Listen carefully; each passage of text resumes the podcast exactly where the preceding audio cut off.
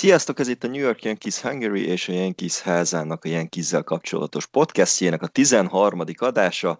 Mikrofonnál DS. Mike. És B. Sziasztok. Szeretettel üdvözlünk mindenkit. Ebben az adásban folytatni fogjuk a Yankees World Series szerepléseit, ezúttal az 1960-as évekből. Ezen kívül hét eseményeivel jövünk nektek, és egyre kevesebb évfordulóval is, ugye, ahogy halad az év a vége felé, egyre kevesebb dologról tudunk mi is beszámolni, épp ezért a heti témák lesznek most már a leghangsúlyosabbak, amikkel nem sokára a végére érünk egyébként, ugye, még ez az 1960-as évek, amilyen nagyon eseménydús volt, onnantól kezdve már sajnos kezdünk kifogyni a döntőkből is, de témánk az mindig lesz ettől függetlenül is. Nézzük a hét eseményeit, ebben sem tudunk ilyen kis témában túl sok mindennel beszámolni, túl sok mindenről beszámolni nektek, ellenben a az MLB házatáján azért történtek dolgok. Kezdésnek egy ö, elég érdekes és nagyon-nagyon számomra legalábbis pozitív kezdeményezés, ami már ugye idén is megtörtént volna, hogyha nincs ez a vírus mizéria. A Major League, Major League Baseball ugyanis kitalálta, hogy csinálnak egy Iowa-i Field of Dreams mérkőzést. Ugye a Field of Dreams az eredetileg egy 1989-es baseball film volt Kevin Costner főszereplésével, amiben egy Iowa-i farmon ihletet kap Costner által játszott karakter, és megépít egy baseballpályát a kukoricaföld szélére a családi farmon, és oda elkezdenek megjelenni régi nagy baseball játékosoknak a szellemei, és elkezdenek ott baseball meccset játszani. Na most a baseball itt a ezt a baseball pályát is játsz mérkőzést.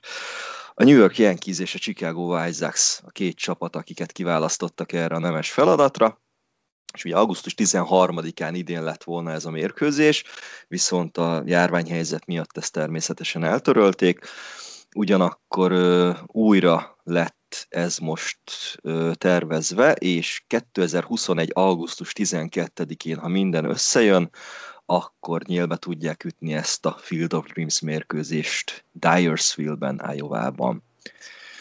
Nem tudom ti, hogy vagytok vele, szerintem ez egy tök jó dolog, és tök jó, hogy ilyennel is ugye a London series mellett egy ilyen, ilyen érdekességgel is próbálják a liga népszerűségét növelni. Szerintem ez egy tök kedves gesztus, egy kitekintés ugye a filmrajongók felé is, bár én személy szerint annyira nem vagyok oda a Field of Dreams-ért, de Amerikában az egyik legkedveltebb baseballos film igazából. Szerintem egy tök jó nyitás egyébként a filmrajongók felé, és szerintem követendő példa lehet akár mondjuk amerikai focira is nézve. Meg így a májás sportok, bocsi. Kíváncsian várom majd, amikor a nézők a foulbólokért rohannak be a kukoricásba. Illetve én egy nagyon jó kezdeményezés, de aki korábban játszott már érten, annak ez az élmény már megvolt, hogy a kukoricaföld mellett játszott, hogy nem, nem tudok most erre rápörögni, de amúgy nagyon kíváncsi vagyok rá, hogy milyen uh, helikopterképeket mutatnak majd, stb. stb. Úgyhogy ezt támogatom teljesen én is. Igen, biztos egyébként tök jó meg lesz szervezve ilyen média szempontból az egész, azért a Mayer ligák azok nagyon értenek ehhez, hogy el tudják adni a terméküket, úgymond. És hogy vonulnak majd be a csapatok, ugye a kukoricásból. Kijönnek a kukoricásból. Az, az nagyon adnám, ugye a Kukorica gyermekei lesznek akkor? Igen. Csattognak itt a filmes. De Judge meg még kilátszik, mert két feje magasabb lesz. Igen, ő, kukorica. ja, az nem lesz túl meglepő az ő bevonulása akkor. Ö, viszont ugye nem csak ezt a Field of Dreams meccset húzta keresztbe a Covid, hanem Mike? Én vártam, hogy B mondja a Toros Del Este. Fantasztikus. Ja, nem, az majd, az majd utána lesz. Nekem fordítva volt felírva, igen. Jó, hát akkor vágjunk bele. Idén elmarad a Prince Strike Ball a Yankee Stadiumban, ugye NCAA futball mérkőzéshez. Egyetemi bajnokság egy találkozója. Hát mi meglepő a Covid miatt, december 29-én lett volna megtartva, 2010-ben alapították, általában a Big Ten vagy az ACC konferencia adta a csapatait, az utolsó haton legalábbis mindig. Tavaly a Michigan State Spartans 27-21-re verte a Wake Forestet, és ez idáig egyetlen egy ból sem maradt el, sajnos hát a vírushelyzet ezt is keresztül húzta, keresztül húzta. És hát szerintem megvolt azért ennek a hangulata, nem? Tehát, hogy így baseball pályán, baseball stadionban, Yankee stadiumban, NCAA futball. Sajnálom, én nagyon, igen, én nagyon szerettem, meg gondolom ez ugyanúgy fog folytatódni majd, hogyha rendeződik ez a szeméthelyzet végre. De hát most ezt is kénytelenek vagyunk nélkülözni idén. De igen, nagyon jó hangulata van ugye ennek is, meg a, az NHL-es Stadium Series-nek is, amikor ilyen kis stadionban volt hockey meccs, Rangers meccs, az, azt is nagyon-nagyon szerettem, én legalábbis személy szerint. Gondolom a játékosoknak is, az egyetemista srácoknak is nagy élmény a ilyen kis stadiumban pályára lépni, még ha amerikai fociznak is. Azért legendás stadionról van szó. Meg azért egy, egy maga a pálya, azért a sokkal nagyobb, és azt nem gondolná senki, de sokkal nagyobb, mint egy ö, amerikai foci. Tehát ugye valahogy keresztbe szokták felrajzolni, ha jól emlékszem. az Oakland játszott, azt hiszem... Igen, Raiders, igen, igen, igen. igen, Raidersnek, meg az Athleticsnek volt ugye közös pályája elég sokáig. Hát ez nagyon szép érdekes volt. a fölfestés egyébként. Igen, amikor a amerikai focipályának a feles alak volt. Fú, ja. az mondjuk mindent elárult Oaklandről, meg magáról a csapatról is. Jó, nekem a kedvencem az az volt, hogy az a Raidersnek ugye a, a tréning pályája, vagy ilyen edzőpályája körül konkrétan ilyen szöges drótos kerítés volt. De ez az egész még Oakland Raidersnek a milliójéhez hozzáadott, szerintem az persze, a pálya is. Persze, hát azért. Most így Las vegas valószínűleg el is veszik. Nem mondj, nem, nem, nem, nem, nem, ezt kérlek. Számomra egy érzékeny pont. És értem miért. no, de akkor, ha Mike említetted a Toroszt, itt a dominikai kedvenc csapatunkat, akkor emlékezzünk meg ez képest végre tudtak meccseket és Domingo Germán egy újabb startot kapott, a kedden játszott a Torosz egy dupla fejűt, és annak az egyik meccsén kezdett Germán, és második alkalommal is nagyon jó kis kezdést produkált. Öt inning alatt mindössze három bázisütést engedett, és kettő sétát adott föl, kiosztott egy strikeoutot, és egy pontot hozott róla az ellenfél, a Leones.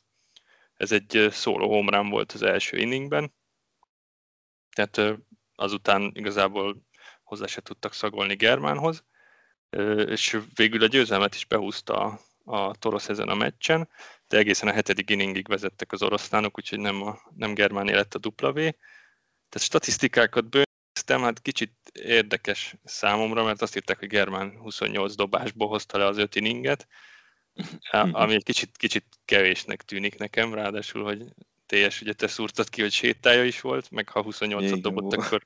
Igen, volt benne két séta is, meg egy strikeout. Igen, tehát 28 dobásból 5 inning, akkor miért cserélték le? Úgyhogy, hát én próbálom itt a Dominikai Liga honlapján meg innen-onnan összeszedni az infókat, hát nem könnyű. Úgyhogy ezt egy kicsit falsnak érzem. Gondolom egyébként az olyasmi lehetett, mint a spring trainingek során szokott lenni az MLB-nek a Game Day, nem? Mert ott is ugye úgy van, hogy minden edbetnél, hogyha nem strikeout vagy nem séta a vége, akkor egy dobást írnak csak be, amiből ugye játék volt aztán, meg minden strikeoutot három strike-nak írnak csak, és mint hogyha három dobásos strikeout lett volna, meg minden sétát négy dobásnak írnak csak be. Szerintem itt is valami ilyesmi lehetett. Hát lehet, sétáltam ebbe a klasszikus csapdába. Igen, ez nem, nem, nem, nem te vagy az első. vagy a, vagy a, a két sétát követően mindenki csak flyoutot, meg line-outot csinált róla. Igen, nekem is ez volt az egyik ötletem, hogy múlt héten ugye... Dobás out, dobás out, dobás out.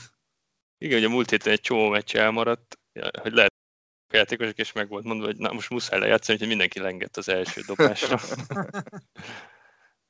Egyébként Germán a mai napon is kezdeni fog. Ismét a Leones del Escoquido lesz az ellenfél, ha jól mondom ki.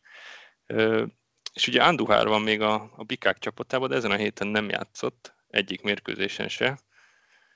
Erről plusz infót nem találtam, hogy miért. Annyit találtam a Torosz honlapján, hogy három játékosuk koronavírusos, de nem írták, hogy kik azok. Na most, ha így összekötjük a szálakat, akkor így gyanús, de például Anduhár Instagramján sincsen semmilyen info. Nyilván most, ha beteg lett, akkor nem ezzel van elfoglalva, de hát érdekes, hogy, hogy miért, ját, miért nem játszik Anduhár. Nem, nem tudom. Hát igen, legalábbis furcsa. Össze, össze. Furcsán jön össze a dolog. A Dominikai Domingo legalább. Jó, ezt, ezt. Aztán mondom, hogy vágjuk ki, de ezt inkább hagyjuk. Az legalább lehetőséget. Igen, és Germán ugye a második starton is, is jól szerepelt, úgyhogy te küldi a jeleket New Yorkba, hogy vele számolni kell. Hát a Steinbrenner ugye le is nyilatkozta, hogy közelben nem ezzel lesz a probléma, hanem hogy neki látnia kell azt, hogy tényleg megbánta Germán, amit tett, meg hogy, hogy ilyen nem fog többet előfordulni. Azt nem tudom, hogy ezt hogy fogja tudni igazolni, de hát hogyha ilyen startokat csinál, akkor valószínűleg el fogja hinni neki a vezetőség, hogy de ő már nem fog ilyet csinálni, hogy megüt egy nőt. Igen, én nagyon-nagyon drukkolok neki, hogy ő is normálisan tudjon visszatérni.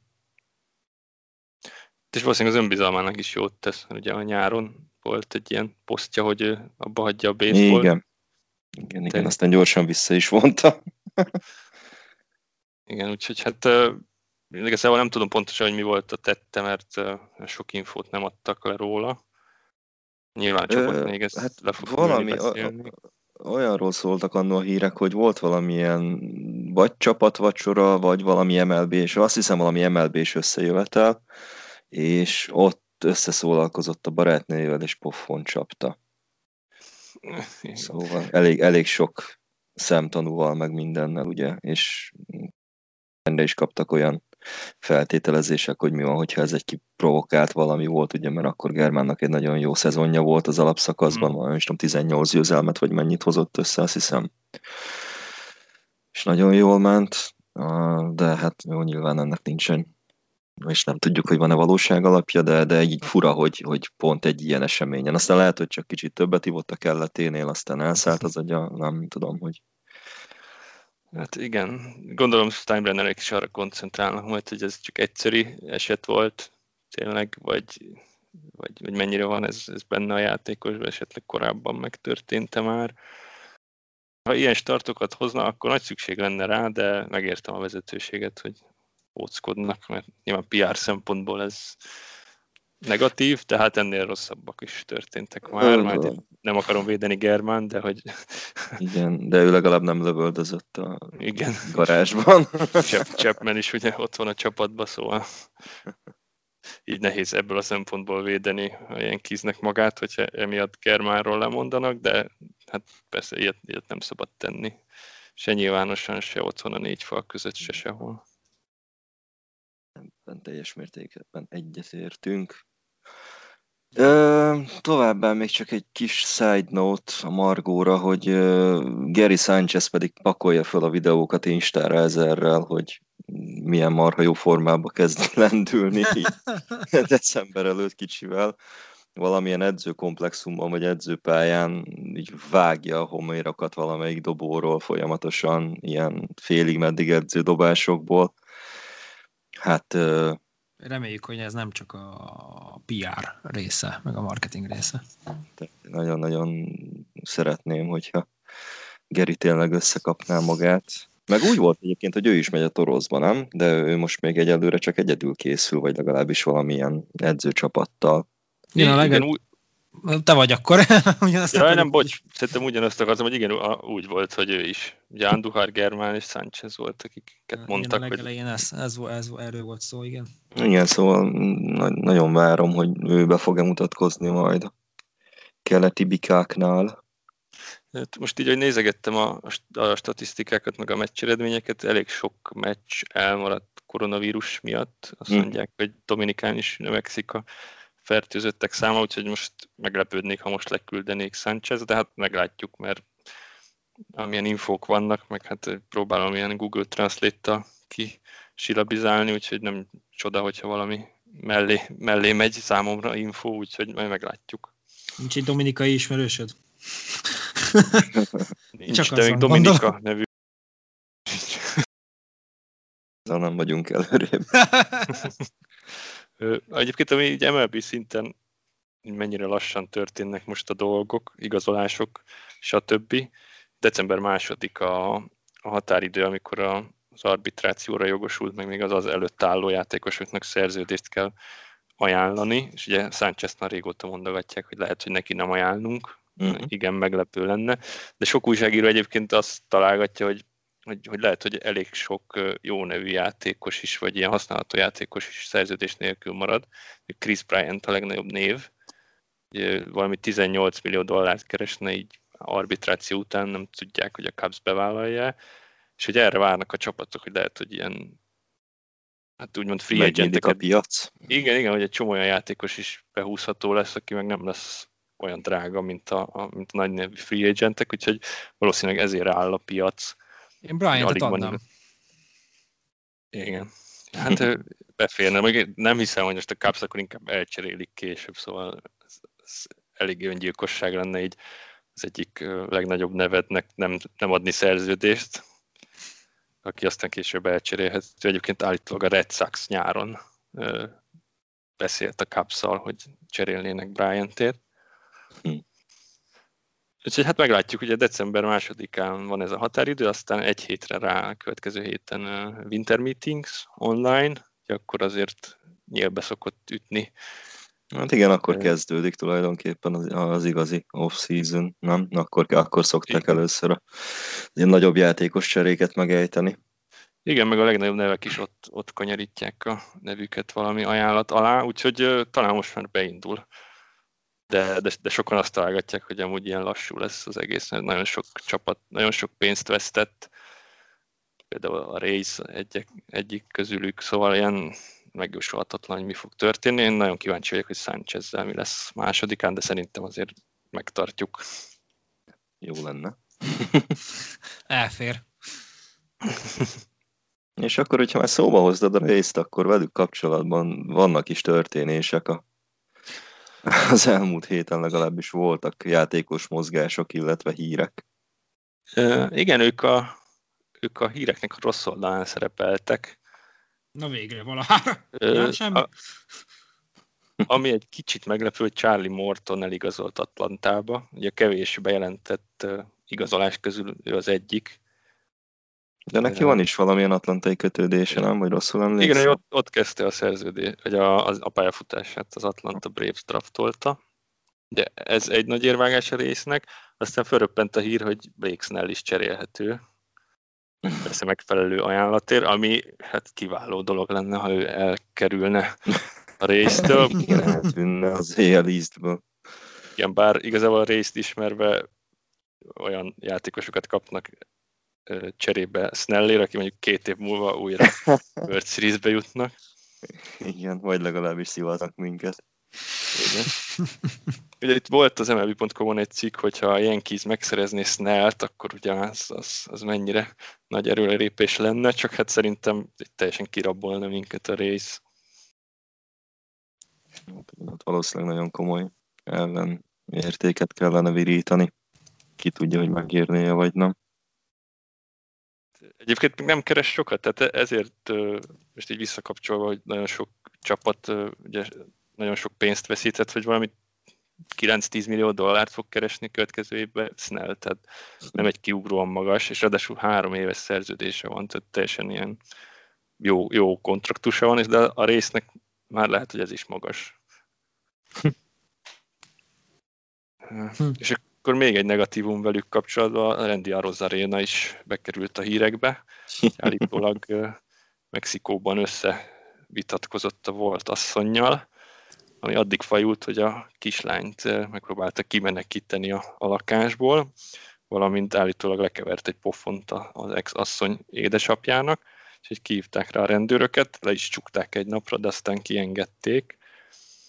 Hmm, hát ez se a résznek a a, a legjobb, ha Ároz Arénát valamiért esetleg a liga eltiltja, mert bár állítólag a, ugye az asszony nem bántotta, de a ligának a szabályzata szerint ugye mindent kivizsgálnak, akkor is, hogyha mondjuk a rendőrségi eljárás úgy zárul, hogy, hogy nem emelnek vádat Árusz Arena ellen, a ligának van egy saját folyamata.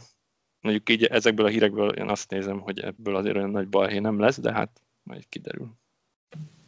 Hát igen, igaz, nagyon komolyan veszi ugye ezt a mindenféle családon belül erőszakot.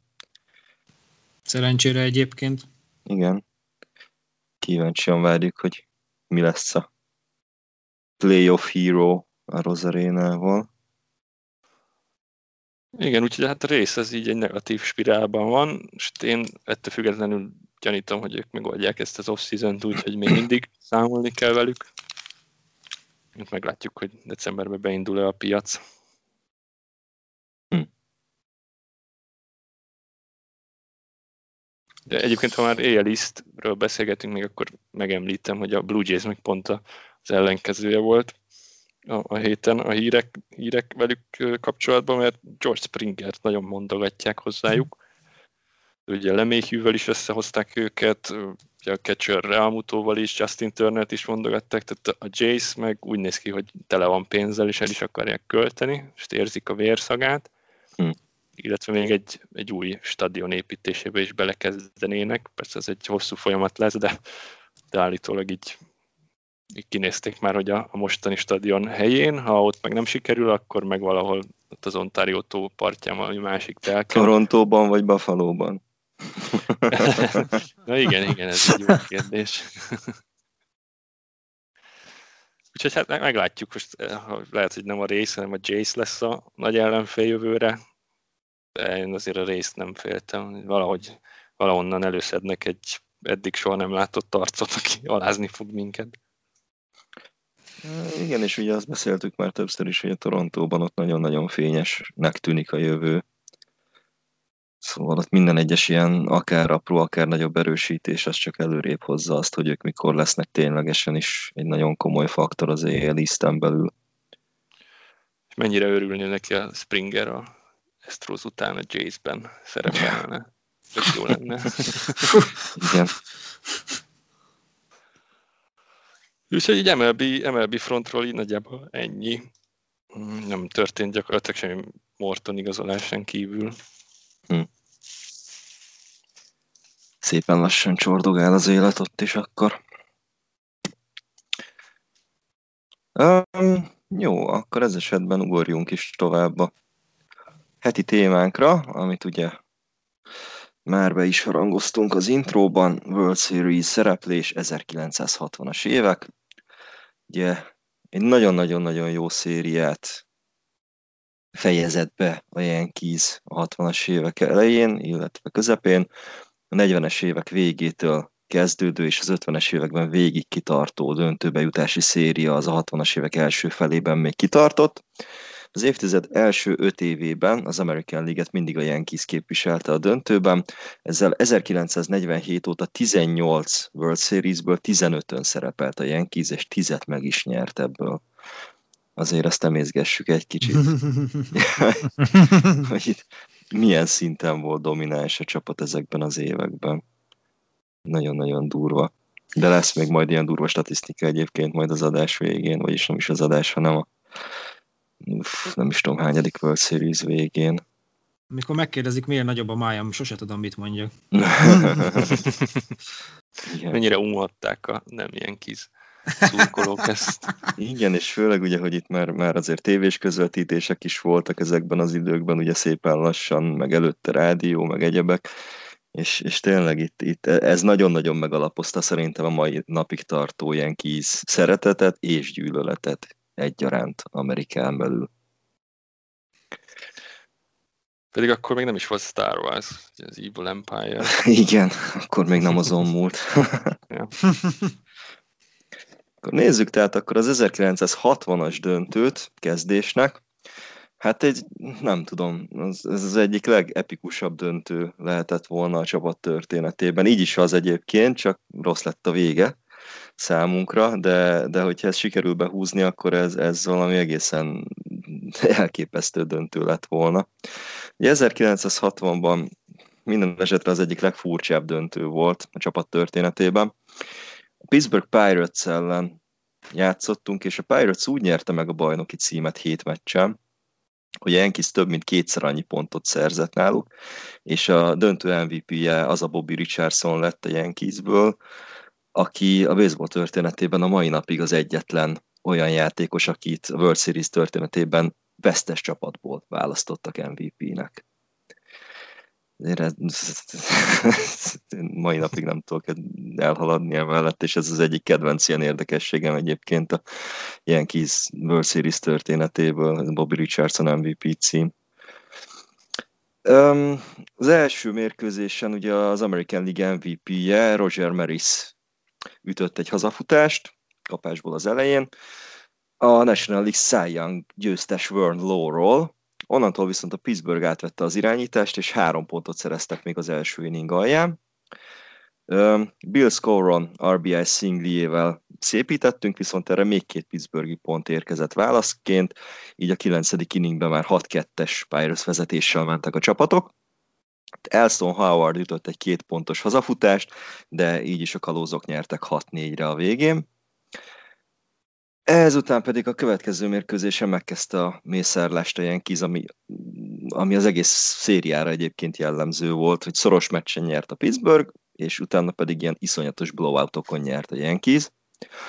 Bob Turley 9. inningig egyetlen egy pontot engedett be, az ütősor pedig Mickey Mantle két hazafutásának köszönhetően 16 pontot pakolt fel az eredményjelzőre. 9. alján még két pontot szerzett a Pirates, de így is egy nagyon sima 16-3-as végeredmény lett, és így utaztak a csapatok a Bronxba egy-egyes összesítéssel. Itt aztán Whitey Ford kezdett, aki összesen négy találatot engedett, és nullázta az ellenfelet. Ilyen kis ütők pedig folytatták ezt a terrort, amit elkezdtek az előző meccsen. Bobby Richardson ütött egy Grand Slam-et, Mickey Mantle pedig egy két pontos hazafotást ez volt tulajdonképpen a nézőszórakoztató faktor, az eredmény végül 10-0 lett a Yankees javára. Tehát itt ezen a két meccsen szerintem nem volt olyan ember ezek után, aki azt gondolta, hogy ebből a Pittsburgh föl, föl fog tudni állni. De ismét jött Vern Lowe, aki a negyedik meccset is meg tudta nyerni, meg tudta állítani a vérzést, amit ugye a Yankees okozott a Pirates-nek negyedik inningben Bill Scoron vágott egy hazafutást, de a következő inning tetején három pontot szereztek a vendégek, erre a Yankees már csak egy Bobby Richardson RBI szinglivel tudott válaszolni.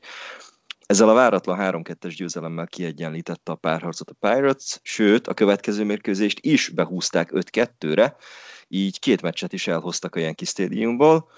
Ezen a mérkőzésen mindössze öt találatot tudott összehozni az egyébként nagyon patent ilyen kizütősor, közte Roger Maris hamar hazahutását. Ez volt az egyetlen olyan meccs egyébként a döntőben, ahol a Pittsburgh több találatot szerzett a Yankeesnél. Tehát akár a Yankees, akár a Pirates nyerte meg bármelyik meccset ezen az egyen kívül, mindig a Yankees szétütötte az ellenfelét. És a hatodik meccs már újra Pennsylvániában, és egy újabb Whitey Ford mestermű tartogatott, és egy hatalmas pontkülönbséget hozott. Ilyen kis 12-0-ra lépte az ellenfelét, Whitey pedig két RBI-t is szerzett, amellett, hogy ismét végigdobta a mérkőzést, kapott pont nélkül. Casey Stengel egyébként nagyon sok kritikát kapott egyébként emiatt, hogy nem cserélte le Whitey Fordot, miután ilyen kiz már megnyugtató előnyben volt itt tulajdonképpen a hatodik inningre már nagyjából eldőltek a dolgok, ott 8-0 volt az állás, és ugye Whitey bevethető lett volna akkor a hetedik meccsen a bullpenből, mivel ugye azonban végigdobatta vele Stengel a meccset, ezért hiába melegített be aztán a hetedik meccsen Ford, de nem került becserélésre. És ez a hetedik mérkőzés volt a széria legizgalmasabb és legfordulatosabb meccse is egyben. Az első két inningben egyaránt két-két pontot szerezve gyorsan négy pontos előnyre tett szert a Pirates, Yankees pedig az ötödikig nem tudott hozzászagolni Vern Low dobásaihoz. Ugye mindig, mindig van valaki ilyen a döntőkben egyébként egy ilyen kezdő dobó, nem? Aki, aki szétszivat minket minden meccsen, amikor pályára lép. Ugye még ez a, a, a Grover Cleveland, vagy hogy volt Grover Cleveland Alexander? Grover Cleveland Alexander, igen, igen. az első, és így onnantól kezdve így mindig van valaki olyan, aki, aki két-három meccsen így szétaláz minket a döntők, döntők során. Hát most Vern Low volt ilyen. viszont az ötödik inningben Moose tudott egy hazafutást, ezzel szépítettünk, majd pedig következőben Mickey Mantle egy RBI singlit, Jogi Berra pedig egy három pontos hazafutást ütött, és ezzel megfordítottuk az állást. Erre még sikerült két pontot rápakolni a nyolcadik inningben, egy two out rally során. A nyolcadik inning alján viszont elszabadult a pokol. Egy lead-off találatot követően ugye futója volt egyesen a Pirates-nek, és Weirdon ütött shortstophoz egy labdát, ami hiába volt keményen megütve, de egy nagyon sima dupla játék kellett volna, hogy legyen. Viszont az utolsó pattanásnál a labda valahogy annyira rosszul jött fel a földről, hogy Tony Kubeket a shortstopunkat torkon találta, őt egyébként le is kellett ezután csér, sérülés miatt cserélni, és így nem tudtunk egy autót sem megcsinálni, tehát két out futók nélkül helyett lett az, hogy futók egyesen, kettesen, és nem volt kieső. És ez annyira megzavarta Yankees-t, valamint annyira feltüzelte az ellenfelet, hogy ők utána öt pontot szereztek, és megfordították a mérkőzést. Hal Smith volt, aki egy három pontos homerrel egyébként megfordította az állást a végén. Viszont a Yankees nem adta föl, nyilvánvalóan, és két pontot szereztek a kilencedik tetején, és kiegyenlítettek ezzel. Mickey Mantle előbb ütött egy RBS singlit, és aztán egy, egy hát az nem is tudom, ennek a World Series-nek az egyik kulcsmomentuma lehetett volna, hogyha nyer a Yankees. Egy nagyon-nagyon nagy heads up play sikerült megakadályozni egy döntőt lezáró dupla játékot. Jogi Berra elütötte egyesre élesen a labdát, és ezt egy vagy két pattanás után felkapta az egyes védője a Pittsburghnek, rálépett a bázisra, ezzel meg is volt az out, ugye, és mentő lett volna a, a dupla játék második, illetve az inning harmadik outja, viszont ő időben észlelte ezt még, hogy itt simán meg lesz az out egyesen, és vissza csúszott az egyes bázisra, kikerülve a teget, ahelyett, hogy ugye elindult volna kettes felé, és egy, egy rundownba keveredett volna. Jill McDougall be tudott így futni az egyenlítő ponttal, hármasról, Mantle itt, itt valami hatalmasat villantott, tehát neki nagyon nagy esze is volt a játékhoz, nem csak a homranokat tudta ütögetni. Ö, sajnos azonban nem számított végül ez sem, ugyanis az inning alján Bill Mazerowski második dobást kivágta balra, egy hatalmas hazafutást ütve ugye baseball történeti szempontból is, és ezzel megnyerte a Pirates-nek a döntőt. Egy kis statisztikai adalék még ehhez a 60-as döntőhöz, World Series-hez. Következő összehasonlításban mindegyik számadatnál a Yankeesnél több, amit most föl fog sorolni. Szerzett pontok száma 55-27, szerzett találatok száma 91-60, csapatok összütő átlagai 33,8%, illetve 25,6%, hazafutások száma pedig 10-4. Tehát ilyen kiz minden lényegesebb dolog van a ütésben, minden lényegesebb statisztikában jobb volt sokkal. Tehát nem, nem csak épp hogy, hanem sokkal jobb volt a Pirates-nél, de hát a győzelmek száma számított, ugye? Ebből amúgy Whitey Ford ugye két teljes meccset hozott le, kapott pont nélkül, két győzelmet húzott be, és még így is sikerült kikapni a csapatnak. Ez nem tudom, tehát ez az egyik legfrusztrálóbb döntővereség szerintem a csapat történetében. Összeeskedtek ellenünk az elemek. Igen. Körülbelül ez tudom csak magyarázni, meg értelmezni a dolgot. Igen, ott Quebec nem tudta felkapni, ilyen torkon vágta a labda, az valami ilyen égi közbeavatkozás. Egyébként a Bobby Richardson MVP-ről olvastam egy ilyen anekdotát, hogy, hogy azért lett ő, mert hogy az utolsó egy hetedik inningjében kellett leadni a szavazatokat. Igen, és akkor még vezetett ilyen kíz. Igen, szóval ott, ott Mondjuk nem meglepő így se, hogy ilyen kizbe választottak. hát igen. igen, de, de valóban ez közre játszott ott, igen, hogy ott még a döntő vége előtt le kellett adni a szavazást rá. Tehát ott, aki kiment egy sörér ott a nyolcadikban, az már mindegy, úgyis eldőlt, az, az miről maradt le. Hát ez ilyen, nem is tudom, e, e, olyan lehetett, mint a klasszikus BL döntő a Manchester United meg a Bayern München között. Amikor München még vezetett a 89. percben egy góllal, aztán nem tudom, három perccel később meg megfordította kettő egyre a United. a United, fúj! Én nekem akkor inkább egy Liverpool-Milán. Akkor még a Milán nem, nem. Most kölcsönösen nem annyira szeretjük egymást. Aztán akkor térjünk rá a 61-es döntőre, ahol ismét a Yankeesé volt az egyik főszerep, a másik pedig a Cincinnati Redsé, és hát a végén a Yankees örülhetett 4-1-es összesítéssel, de lássuk is, hogy mi, mi történt abban a World Series-ben. A következő szezonban már Ralph Hook vezette a Yankees-t, a kényszer nyugdíjba küldött Kézi Stengel helyett. A Yankees pedig nem bízott semmit a véletlenre, 109 alapszakasz győzelem, Meris és Mantle home run versenye, rajtuk kívül egyébként még négy másik Yankee is legalább 20 homért vágott, te jó Isten. Előbbi, előbbi rekordot döntő 61 hazafutása és MVP címe, Whitey Ford, Cy Young díja, mind-mind előre vetítették, hogy mennyire bosszúra szomjazva jutott be a Yankees ismét a nagy döntőbe. Azért azt, ezt is izlágessük. Négyen ho, ho, legalább 20 homért vágtak, és rajtuk kívül van két ember, aki 60, meg plusz. Hát, ott nem, nem volt, mondhatni nem volt pardon, tehát ez ilyen Murderers Row 2.0, vagy nem tudom. Egyébként egy ilyen hosszú baseball szezon alatt hogy tartod meg ezt a, ezt a vérszomjat?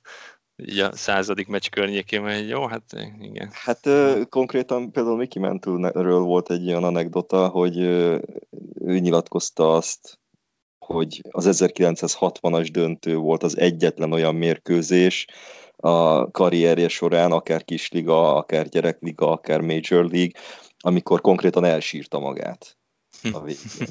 Hát, hogy ez, ez szerintem az egész csapatot annyira lesokkolta ez a Pittsburghi vereség, hogy, vagy Pittsburgh elleni vereség, hogy szerintem ők tényleg vért ittak, és ott egész szezonban, hogyha egy kicsit is lankadt a figyelem, vagy a, vagy a harci kedv, akkor szerintem ott lejátszották a Mazarowskinak a hóranját a kispadon, vagy az öltözőben, és utána megint mindenki úgy ment ki a következő meccsre, hogy itt most gyilkolni fognak.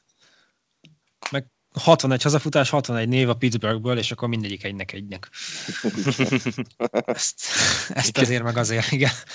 Na térjünk vissza erre a World Series-re. Ja, csak még bocsáss meg egy másodpercre, hogy a, az előző évben bajnok Pittsburgh egyébként nem, hogy a döntőbe jutás közelében nem volt, de még az 50%-ot se érte el 61-ben. Igazságszolgáltatott. Az előző döntőn elért két complete game shutoutja után Whitey Ford Ginorban harmadszor is megcsinálta ugyanezt. Ez jó. Okay. Okay. Ezúttal csak két találatot engedve. Ütésben Aston Howard és Bill Scouron hazafutásai elegendőek, eleg, elégnek bizonyultak, 2-0-ra nyert a Yankees. A második meccsen a Reds dobója Joey J húzott nagyot, egyedül Yogi Berra két pontos homérjét lehet felróni neki, azon kívül szinte semmit sem engedett, a Reds pedig 6-2-es párharc kiegyenlítő győzelmet ért el a meccs végén. A Yankees a következő meccs első hat inningjében nem tudott pontot szerezni. Igaz, hogy a Reds is csak egyet. Ber a szerencsés ütéséből egyenlítettünk a hetedikben, Két recvédő összeütközött, ezért nem lett elkapás. A Cincy pedig azonnal újból vezetés szerzett az inning alján. A nyolcadikban Johnny Blanchard két outnál ütött homérja, újra e, egalizálta a mérkőzést, a kilencedikben pedig Maris hazafutása végre a vezetés megszerzését jelentette. A Reds ütött egy duplát a kilencedikben, de pontot nem tudtak hozni Luis Arroyo Arroyo-ról, bocsánat, így maradt a 3-2-es Yanks siker. Innentől pedig nem nézett már hátra a Yankees. A negyedik összecsapáson ismét Ford kezdett, és ismét zseniálisan dobott. Öt inninget dobott, végig kapott pont nélkül, ezzel zsinórban 32 pat, kapott pont nélküli inningnél járt a World series során, ami új rekord volt akkor. Babe Ruth volt az előző, aki a rekordot tartotta 29,2 inninggel. Fordot egyébként bokasérülés miatt kellett lecserélni. A Yankees sima 7-0-ra megnyerte a meccset, de az igazi csattanót az ötödik meccsre tartogatták a fiúk. Itt az elsőből itt az elsőben kapásból öt pontot rámoltak be, el is döntve tulajdonképpen a lényegi kérdéseket. Jogi és Miki ezen a meccsen nem játszottak sérülés miatt, Berrának a válla volt beállva, Mantle pedig tájog miatt tájog volt a csípőjén, azonban az őket helyettesítő Hector Lopez és Johnny Blanchard bőven felülmúlta a várakozást. Lopez 5 RBI-t szerzett, ütött egy triplát és egy homért, Blanchard pedig három találattal végzett, közte egy homérrel és egy duplával. Még egy Yankee pont után a Reds felezte a hátrányát Frank Robinson három pontos hazafutásával, de a negyedikben a Yankees ismét öt pontot berámolt. A végeredmény 13-5 lett, a Yankees pedig beúzta az előzmények alapján kötelezőnek számító újabb bajnoki címet. Tehát azért ez a 61-es szezon, ez a 60-as után ez egy kellőképpen megbosszult uh, sorozat volt. Ez miért volt a csapat hírnevéhez. Itt a Reznek szegénynek esélye nem volt. Főleg itt az utolsó két meccsen nagyon megrázta a pofonfát a Yankees. Abba az évben is visszamennénk, azt hiszem, hogyha lenne egy Deloreinunk. és 61-ben a National League-be így mi mehetett, hogy nem, legyél te a bajnok, játszatok ti ilyen de nem, mi, mi kikaptunk most 10 meccses, most nem tudunk döntőt játszani. Ez, régen a, a magyar bajnokságban ment ez a bronzéremért, a fociba, hogy akkor már júniusban ilyen Azerbajdzsánba kellett utazni, Európa Liga meccset játszani, és senki nem akart harmadik lenni. Látványosan mindenki veszítette el a meccseket így a vége fele. De mondta, hogy rabló támadás, te hangod mélyebb, mi? Lehet, hogy itt is, mint a South Parkban, hogy megtanultak kikapni a csapatok. Tényleg ezen gondolkodtam, hogy ez miben volt. Bele tudják ütni az ellenfél kesztyűjébe a labdát. És a következő szezon is tartogatott egy nagyon szép döntő szereplést, bár azért nem volt ilyen egyszerű, messze nem volt ilyen egyszerű, mint a Reds elleni 4-1-es siker. 1962-ben a San Francisco Giants volt az ellenfél, és elhúzódott hét meccsig a párharc, és ismét csattanós, szó szerint csattanós befejezéssel ért véget a döntő, szerencsére ezúttal mi voltunk a győztes oldalon. Ez volt a Giants első döntője azóta, hogy elköltöztek New Yorkból, és éppen a másik ex-New Yorki csapatot a Dodgers-t verték egy két győzelemig tartó mini playoffban, miután ugyanúgy végeztek a szezon végén, az alapszakasz végén. Hát a döntő az 13 napig tartott, lévén több esőszünet is volt, és a számok alapján itt ugye 1960-nal ellentétben a Giants jobban szerepelt a Yankeesnél, viszont a Yankees behúzta 7 meccsen a döntőt. Azt azért hozzá kell tenni, hogy itt nem volt annyira szignifikáns a különbség a két csapat közt statisztikákban, mint a, a Yankees és a Pirates között, de a lényegesebb dolgokban a Giants egy kicsivel mindegyikben szinte jobb volt. Az első mérkőzésen jött a menetrend szerinti győzelem Whitey Ford mögött, bár kapott pont nélkül most ezt nem tudta megúszni sajnos, és így megszakadt a szériája 33 és két harmad inningnél. Ez, ez is valami egészen fantasztikus szám egyébként, hogy a döntők története, vagy döntők során egy ilyen szériát lehozzon valaki. Ez nem is tudom, hogy ez is elképesztő rekord.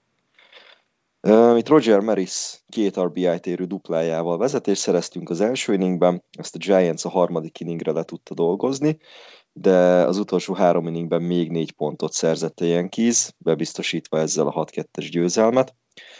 A második meccsen azonban nem tudtunk mit kezdeni Jack Sanforddal, aki az egész meccsen mindössze három találatra limitálta a Yankees-t, pedig Ralph Terry is jól dobott nálunk, egy RBI groundoutból és egy Willie McCovey home runból tudtak pontot szerezni az óriások, és 2-0-ra nyerték meg ezt a meccset. A következő mérkőzés szintén egy hatalmas nagy dobópárbajt hozott. Itt Bill Stafford és Billy Pierce voltak, akik az első hat inningben nem engedtek egyaránt pontot. Yankees azonban a hetedik alján hármat is tudott szerezni. Maris ismét ütött egy két RBI térő találatot, ezúttal most nem duplát, hanem singlit, majd egy RBI groundoutból ő is pontot tudott szerezni. Kilencedikben Ed Bailey ütött egy két pontos hazafutást a Cincinnati a Giantsben, de Yankees meg tudta tartani a megmaradt egy pontos előnyét a legvégén. A negyedik mérkőzés szintén a hetedik inningig volt szoros, itt kettő-kettes állásnál a Giants négy pontot bepakolt, és ezzel hát tulajdonképpen el is döntötték a meccset. Kilencedikben mind a két csapat szerzett egy-egy rant, de a vége az sima 7-3-as San Francisco is siker lett. Az ötödik mérkőzés volt az első, amit el kellett napolni, mert New Yorkban esett az eső. Viszont miután megtartották, vagy mikor megtartották, a harmadik inningtől a hatodikig oda-vissza szerezték a pontokat a csapatok, mindig a Giants szerzett vezetést, a Yankees egyenlített, aztán még egyszer ugyanez. Nyolcadik alján aztán Tom Trash vágott egy mindent eldöntő három pontos home run előtte Bobby Richardson és Tony Kubek volt, akik találatot szereztek. Erre még válaszolt a Giants a 9. tetején, de így is 5-3-ra behúzta a Yankees a mérkőzést. A hatodik mérkőzés a Candlestick Parkban került megrendezésre már újból, viszont a nyugati parton annyira szakadt az eső, hogy négy nappal kellett eltolni az összecsapást, azért ez is elég egyedi. és ebből végül a Giants jött ki jobban. Billy Pierce kezdett náluk, és három találatot engedett csak, ebből igaz, hogy az egyik az egy Roger Maris home run volt. Whitey Ford pedig a meccs közepén nagyon beleszaladt a pofonba, így 5-2-re nyertek végül is az óriások, és hat meccs után döntetlen volt az állás. Hát a hetedik mérkőzés ez egy olyan igazi World Series hetedik meccshez méltó volt. Egy idegölő, körömrágós, tenyérizzasztós derbi. Egyetlen egy pont esett, ezt is egy Tony Kubek dupla játék során az ötödik tetején hozta össze a Yankees. Összesen 11 találat volt, ebből a Yankees hetet, a Giants négyet szerzett, és az igazi dráma az a 9. alján jött el. Ugye 1-0-ra vezetett a Yankees, és Matty Alou a Giantsből ütött egy foult, amit a Yankees védője elejtett, ezért nem esett ki, és utána, utána pedig meghúzta a váratlant, és bántolt egyet, amire annyira nem, számít, nem számított a Yankees, hogy ezzel Alou bázisra is került. És uh, Ralph Terry volt a dobónk ekkor, a következő két ütőt kára tette, és két outnál Willie Mace ütött egy hatalmas nagy duplát egészen a sarokba, viszont szerencsésen pattant vissza a labda onnan, és Roger Maris olyan gyorsan tudta visszadobni, hogy Alou nem tudott hazaérni ebből egyesről, hanem meg kellett állni a hármasom. Viszont így is ugye két futója volt pontszerző helyen a Giantsnek, és érkezett Willie McCauley, aki egy nagyon-nagyon durva line drive-ot ütött kettes bázisra, és éppen Bobby Richardson kesztyűjébe. Tehát ez, amit ugye előbb a Cincinnati-nál beszéltünk itt a South Park referenciával, hogy hát ő biztos nem így akarta, de, de ez nagyon-nagyon kevésen múlott. És McAvey azt nyilatkozta később, hogy ez volt karriere során a, az egész életében a legerősebben megütött labda és hogyha egy kicsit magasabbra megy, akkor ugye egy Volkov két RBI térő szimpla lett volna belőle, és bajnok a Giants, így viszont egy döntőt lezáró line-out lett kettesre, és Yankees megvédte a bajnoki címét. Richardsonnak nem volt ideje elrántani a kesztyűt a jó helyről, annyira gyors volt a labda. De tényleg, tehát ez, ez konkrétan a, a régi felvételekben a kamera alig tudja épp, hogy lekövetni azt, hogy mi történt. Tehát egy egyik pillanatban még ugye csattan az ütőn a labda, a következő pillanatban pedig Richardson már így fut befelé kocogva szépen, mint ami sem történt volna kesztyűjében a labdával. De ez nagyon-nagyon, tényleg nagyon-nagyon brutális ütés volt, és, és hatalmas befejezése volt ez ennek a döntőnek. Ráadásul ez volt a Yankeesnek a 20. bajnoki címe, és ez azt is jelenti, ez ismét egy egészen fantasztikus statisztikai adat, hogy az első győzelmünk óta, ugye 1923 óta, az eltelt 40 év során, ugye 1923 és a jelenlegi 62-es döntő között, bajnoki címek felét a Yankees nyerte meg. 40 szezonból 20 bajnoki cím. Ez, ez, ez fantasztikus ennyire volt domináns ez a csapat akkoriban, 20-as évektől kezdve. És, és kis még egy pár elveszített döntő is van mellette, szóval... Hát, igen, igen. több, mint a, több mint a felén, fele World Series-en a Yankees játszott. Igen. Nagyon-nagyon durva számadatok ezek. És egy kis popkult utalás, mert azokat ugye szeretjük. Ugye a Snoopy képregényben, ami Peanuts néven fut eredetileg, ennek az írója is megemlékezett, illetve rajzolója is megemlékezett erről az utolsó ütésről. Ugye az egyik 1962. decemberi számban Charlie Brown, ugye a főszereplője a Peanuts képregényeknek, nagyon-nagyon szomorkodva ül egyik barátjával a járdapatkán, és az utolsó panelben így kifakad, hogy miért nem tudta meg hogy csak egy méterrel magasabbra ütni azt a labdát. Valamint ugye egy hónappal később ugye ugyanezt eljátszották a Peanutsban, januárban, hogy ugyanúgy ülnek még mindig full letargiában mind a ketten a patkán, és akkor a legvégén az utolsó panelen ott Charlie Brown azt kiajbálja, hogy vagy legalább 60 centivel miért nem tudta magasabbra ütni. ez, a, ez a Giants rajongóknak ez, ez biztos, hogy legalább akkora fájó pont volt, mint Mazerowski homránja a Yankees drukkereknek. Azóta nem volt Mazerowski homránról egy Peanuts képregény. arról nem szólt a fáma, legalábbis arról nem találtam. Hát ugye a Mazeroszki homran az Pittsburghben annyira hatalmas jelentőséggel bír, hogy ugye az a pálya az már le lett bontva régen, viszont azt a fal darabot azt meghagyták, ahol a homran labda átment a fal fölött és az ott meg van jelölve, hogy ezen a ponton hagyta el a labda a pályát, vagy e, fölött a pont fölött. Legalább ennyi örömük legyen. ez tök jó szerintem, ez így hozzáad az egész csapathoz, meg a városhoz. Persze, Még hogyha mi voltunk ez... az elszenvedők. Abszolút, meg igazából tényleg ott, ott az a, nem is az a, a legfájóbb, hogy, hogy megnyerte a Pittsburgh, hanem az, hogy így, hogy, hogy tényleg ilyen kis full ledominálhatta volna az egész párharcot, viszont tényleg a szoros meccseket nem tudtuk behúzni. Ja. Ilyen kis dominancia az 62 után is folytatódott, de már azért, azért jelek voltak, hogy recsegni fog a gépezet. 63-ban is bejutottunk a döntőbe, és a, pont a New Yorkból Los Angelesbe költözött Dodgers volt az ellenfél. Tehát sajnos söpört minket a Dodgers, és a 62-es győzelem, azt majd sokat beszélünk róla a, a következő adásokban, hogy mi volt. Utána a 62-es győzelem volt hosszú ideig az utolsó bajnoki címe a Yankeesnek. És 63-ban hiába nyert a Yankees 104 meccset az alapszakaszban, és hiába hozta Aston Howard Juniorban a negyedik Yankee MVP címet, a Dodgers Sandy Koufax vezetésével simán lelépett minket.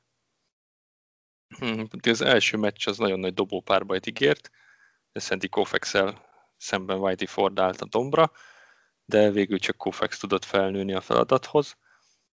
A Yankees a nyolcadikban szerzett két pontot Tom Trash homerjének köszönhetően, Koufax viszont rekordot jelentő 15 strikeoutot osztott ki.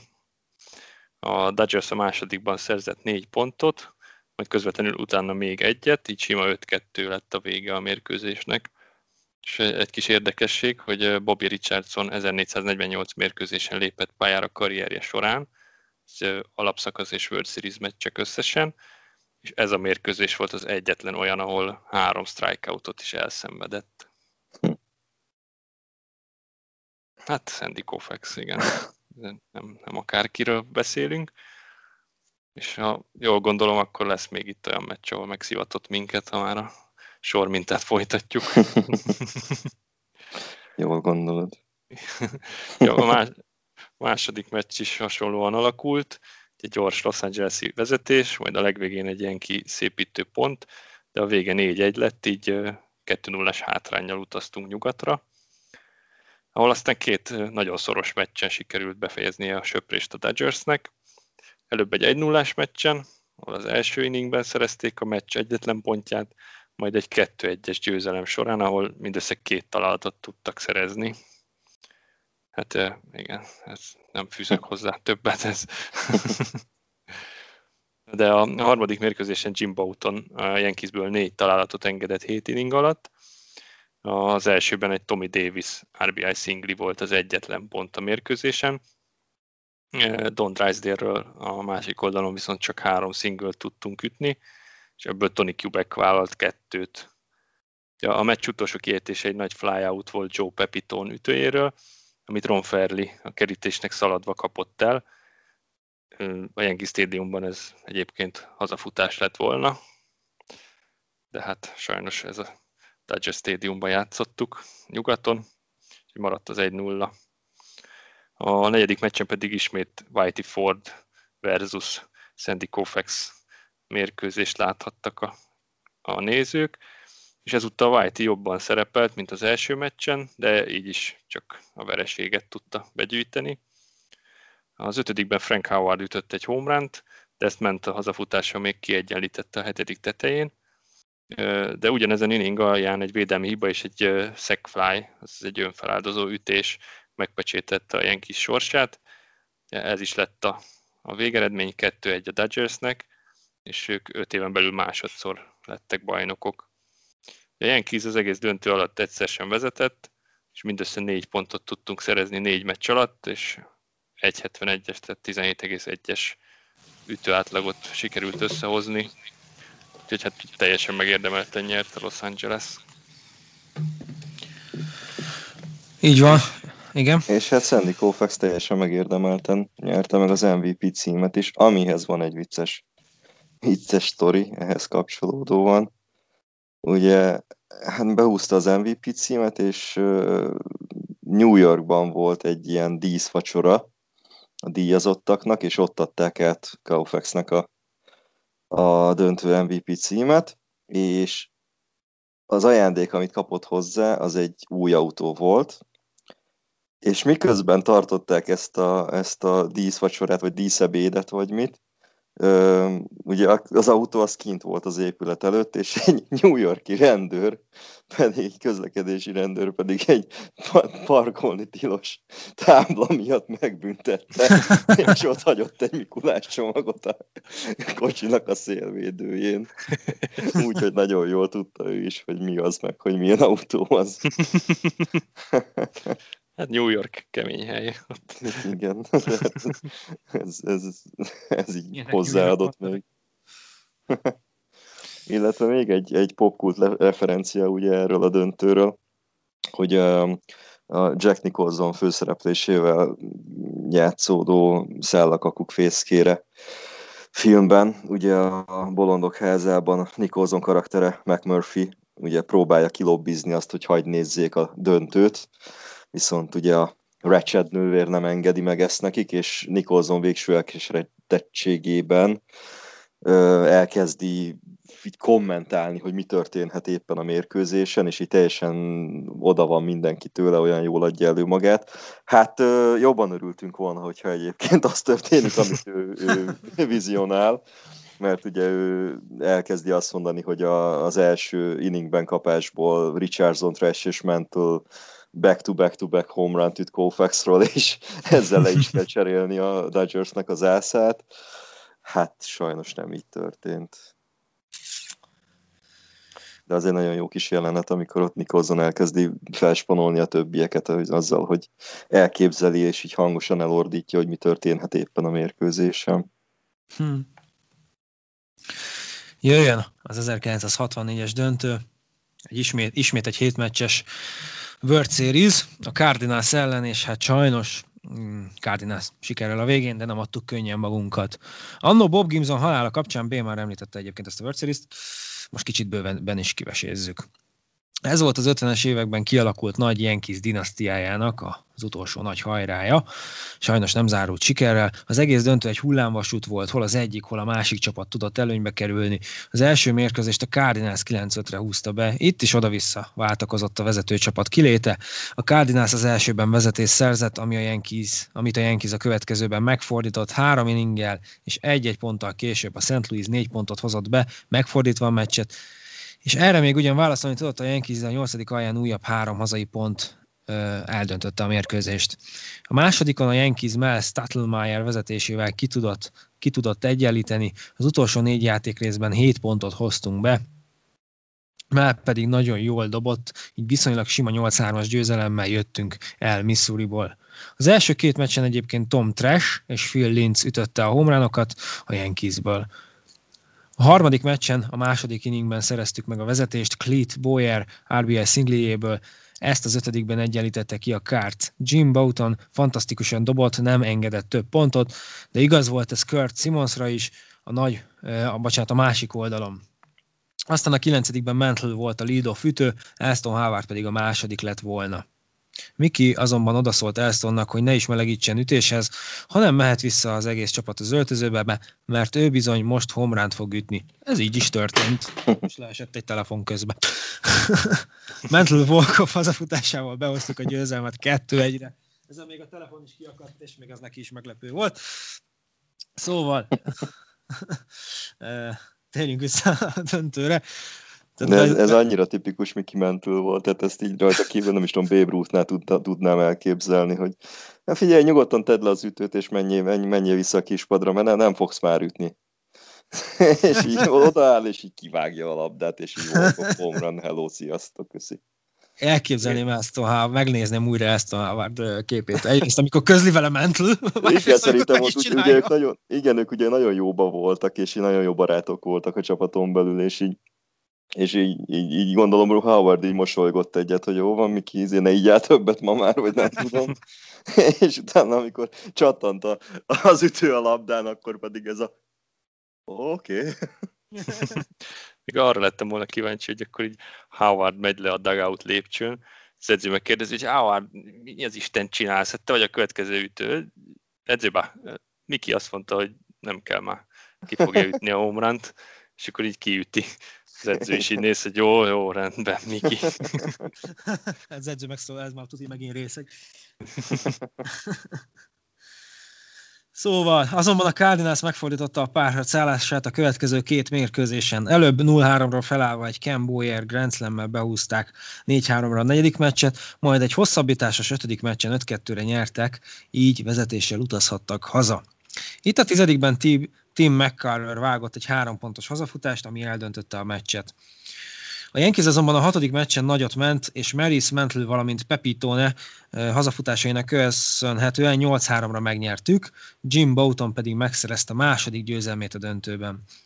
A hetedik meccsen mind a két ütősor oda tette magát, a vége 7 lett a Cardinals javára, összesen 19 találatot szereztek, ez is egyébként elképesztő, 10 St. Louis és 9 New York Yankees, és öt hazafutást, három a Yankees részéről, kettő pedig a Cards részéről. A Cardinals 3-3 rán szerzett a negyedik és az ötödik inningben, de a Yankees ezt a hátrányt felére csökkentette a hatodik tetején Mantle három pontos homrányjával. Ken Boyer hazafutása 7-3, 7-3-ra módosította az állás, aztán a 9 a Yanksben játszó testvére Cleed Boyer is vágott egyet, majd két kiesőnél pedig Phil Linz is ezzel beállt a végeredmény, nem sikerült befejezni sajnos a rallit, ez volt Miki Mantle utolsó döntője. Ütött három homránt, amivel megdöntötte Babe Ruth World Series homrán rekordját, eddig 15-tel állt a Colt versenyben, Miki azonban így 18-al lehagyta őt. Közte egy, hát már említették. Klasszikus. Klasszikus Mantle homránnal. Ez a Boyer testvérek párharca is jó lehetett. Igen, és ők mind a ketten elég meghatározó játékosai is voltak a csapataiknak.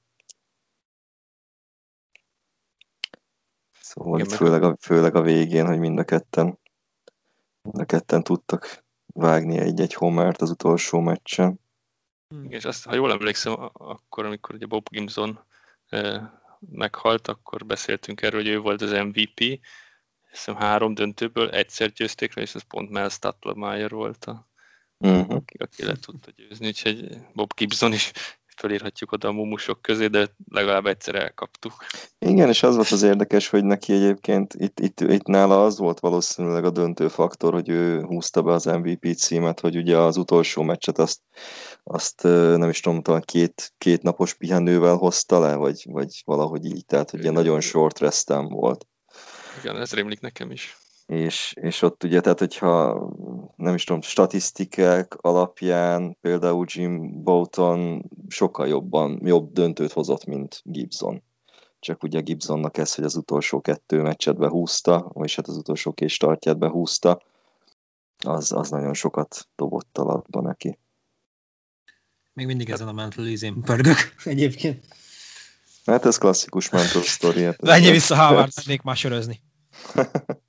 Igen, de nekik voltak egyébként máskor is ilyen, ilyen poénos, poénos dolgaik, még amikor ugye, hát Elston Howard fölkerült a Yankeesbe, ugye ő volt, aki megtörte a color barrier-t, ez volt az első fekete bőrű játékos a csapatban. Igen, erről meg is emlékeztünk szerintem. És ott volt egy olyan sztori, hogy amikor első alkalommal utazott a Yankees idegenbe abban a szezonban, akkor uh, Miki po- poénosan odaszólt neki, hogy legyen szíves a busz hátulján helyet foglalni.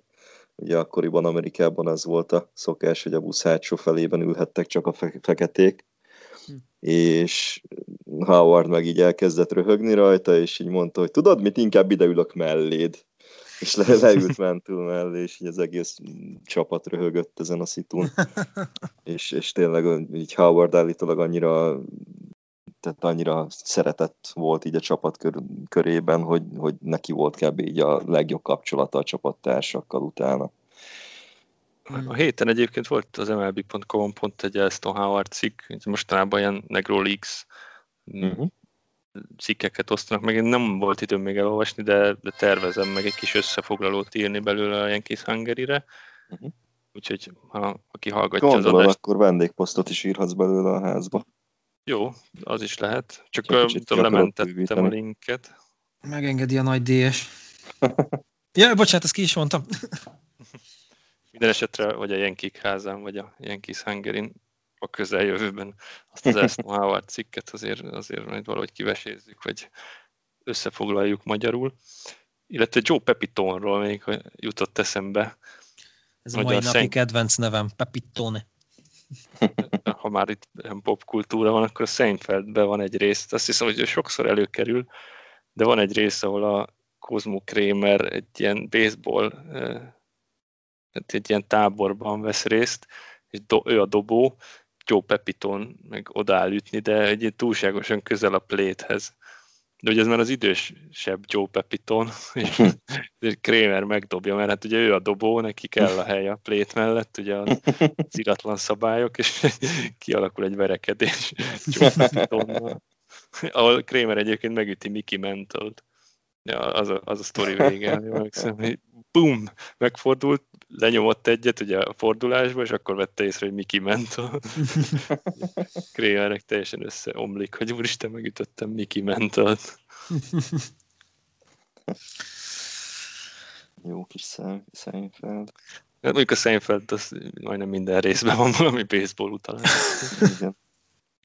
Egyik kedvencem, amikor a, a, az öreg kiakad, hogy a, a kit is cserél, hogy egy vödör labdáért cseréltétek el a Jay Booner, nem? Jay Booner, igen, köszi. Steinbrennernek kiakad és elkezd vele ordítani valamilyen úgy, hogy csak meghívták oda vendégségbe, vagy mi volt? Igen, igen, a Kostanzáiknál. Igen, és akkor az öreg az meg így elkezd ordítani, hogy Jay Bunert egy labdáért adtátok el. ja, igen. No, hát ez volt a Yankeesnek az 1960-as években való World Series szereplése. Hát történt jó és rossz dolog is Dögivel ebben az évtizedben is, de hát csak az első felén sajnos. Innentől kezdve ugye egy elég komoly mélyrepülésbe kezdett a csapat sajnos, és egészen 1976-ig nem jutottunk be a döntőbe, de még a közelébe sem nagyon kerültünk. Erről majd egy kis összefoglaló lesz a következő adásban, majd itt az elmúlt években, vagy elmúlt évekből, hogy itt a 60-as évek meg a 70-es évek eleje az hogy telt. Következő héten pedig hát három, illetve szerintem négy döntőnk lesz majd, mert az 1980-as éveket azt összevonjuk majd, és ott is volt egy, Ugye 70-es években volt még két bajnoki címünk, illetve előtte egy vesztes döntőnk, 80-as években pedig mindössze egy Dodgers elleni szopó került be a repertoárba. És hát itt ugye, amit ki is emeltünk, hogy ez mennyire erős volt a Yankeesnek itt az 1920-as évektől kezdve a 60-as évek közepéig a, Yankee, a története. Hát utána következett ugye itt 65-től kezdve konkrétan a, a mélyrep, az első igazán komoly mélyrepülés, amiről szintén szó fog majd esni. És akkor nézzük az évfordulóinkat. Mint ahogy az adás elején is mondtuk, ugye ezekből is sajnos egyre kevesebb lesz most már, ahogy haladunk az év vége felé. Most hárommal tudunk szolgálni nektek. 1970. november 25-e az első évszám. Thurman Manson nyerte meg ekkor az American League év újonca címét. Egy híján az összes szavazatot behúzta, miután 30,2%-os átlaggal ütött, 6 homránt és 53 RBI-t szerzett. Tehát a következő adásban Manson nevét majd fogjuk említeni párszor. Igen, szóba fog kerülni néhányszor. November 28 következő dátumunk, és 1974. George Steinbrenner, ilyen kis tulajdonosát két évre eltiltják a baseballtól, miután beismerte a bűnösségét, hogy Nixon elnök újraválasztási kampányához illegálisan járult hozzá, valamint akadályozta az igazságszolgáltatást. és miután ezek a vádak beigazolódtak, illetve hát ugye bevallotta a bűnösségét, két évre eltiltotta őt a liga komisszárja, és ezt aztán 15 hónapra csökkentették egyébként így. A főnök hamarabb visszatérhetett a csapat élére. Aztán jó sok évvel később, 15 évvel később, 1989. januárjában Ronald Reagan formálisan is megbocsátott a bossnak. Azért Jenny, mert hogy 73-ban vette meg ugye a Yankees-t, Igen. következő évben pedig már el is tiltották. hát ez, igen, tehát ez már úgy előrevetítette, hogy mi lesz itt később szerintem. Aztán jön november 29, ami a mai nap, Mariano Rivera születésnapja. Most ünnepli a mai napon 51. születésnapját a Nagymó, úgyhogy boldog születésnapot kívánunk neki. Illetve ha már szülinap, múlt héten nem emlékeztünk meg róla, hogy valaki, akinek nem emlékezett a nevére, DS, aztán nagy nehezen megtalálta. Kiről is van szó? Ki mondod a nevét? Edem Ottavino volt, igen. Pont egy héttel ezelőtt 22-én ő is a születésnapját ünnepelt. Igen, azt utána a Yankees Hungary még aznap utána ki is tettem vezekel, vezeklésképpen a születésnapját Edemnek, és így innen is. hogy megúszod, mi? Ha esetleg hallgatnál valami fordító programmal a műsorunkat, akkor így egy héttel később bocsánatot kérek tőle, hogy nem jutott eszembe a neve valamilyen brain fart miatt. De igen, utólag is Isten éltesse de a vínót. Szerintem egy életre meg nem megjegyeztem a nevét. Nevét is, meg a születésnapját is. Azt is. És a kakaót is, azt is.